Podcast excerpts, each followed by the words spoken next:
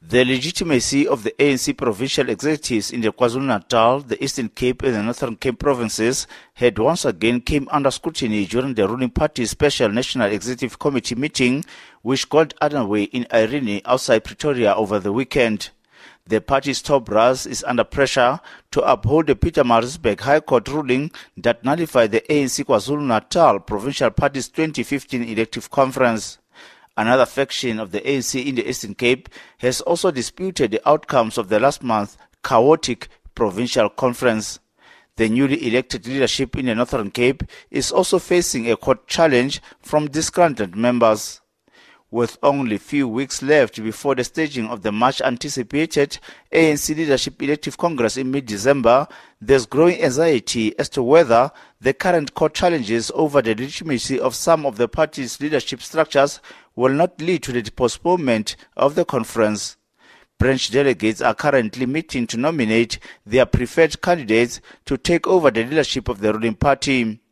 The fierce leadership battle within the ruling party has unsettled international investors, sparking speculations that the country's economic status might be further downgraded to a junk status before the end of the year former African Union Commission Chairperson Dr. Nkosazana Dlamini Zuma and Deputy President Cyril Ramaphosa have emerged as frontrunners to replace Jacob Zuma as the leader of the governing party. Party Secretary General Gwede Mantashe has moved to calm the anxiety over growing speculations that the December National Congress will be derailed. 16 to the 20th is the conference of the ANC. It's the national conference of the ANC. People who make their own predictions is their own predictions. We are working to hold the conference of the ANC on the 16th to 20th. At this point in time, there's nothing that says it will not take place. There will be a conference of the ANC on the 16th to the 20th of December. That's it. It's, uh, it's just under five, five weeks to go. We'll be there. And new leadership will be elected. According to the ANC, 60% of the branch general meetings have been conducted across the country so far. Mantashe said despite some challenges, there's progress in ensuring that the process of the staging of branch general meetings is done without any hindrance. We are around 60% of the BGMs now, and we're pushing provinces to finish the BGMs by the 15th, but we're left with a week to complete the BGMs. Uh, we have not decided to extend any time for BGMs. So nobody must talk about extension of, of time. We have not agreed on that. People must do BGMs within the set time. Majority of prisons that has been held have gone without any violence. There will be incidents of violence, particularly where there will be instances where is security that is brought to, to, to BGMs and therefore people get manhandled we are dealing with those cases. Meanwhile, the ANC's presidential hopeful Lindiwe Sisulu says political stability is crucial in ensuring that international investors support government's efforts to resuscitate the ailing economy.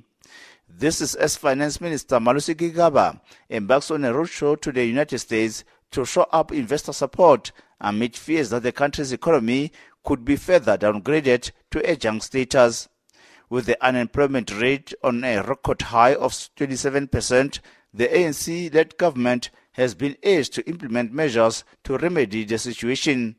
Sisulu, who is also amongst the seven leaders vying to replace Jacob Zuma as leader of the ANC during the December conference, has expressed concerns over the country's deteriorating economic situation. When we talk about our economy, we start first and foremost by emphasizing the fact that we have to have political stability. For anything else, there's no way we can deal with tinkering at the economy unless we have stability. Because we need that stability to say to the investor community, this country is stable. Please continue investing in our country. Please consider coming back if you have, uh, you know, packed up and left. Because we, we need them. There is no way we would cut our nose to spite our face. It would be silly. We, we have a very limited period. Most of us, this is our last term. We have to give over this country intact. It's the only way that history will judge us. The ANC's Special National Executive Committee meeting will continue this morning. Tsepo Ikening, SABC News in Pretoria.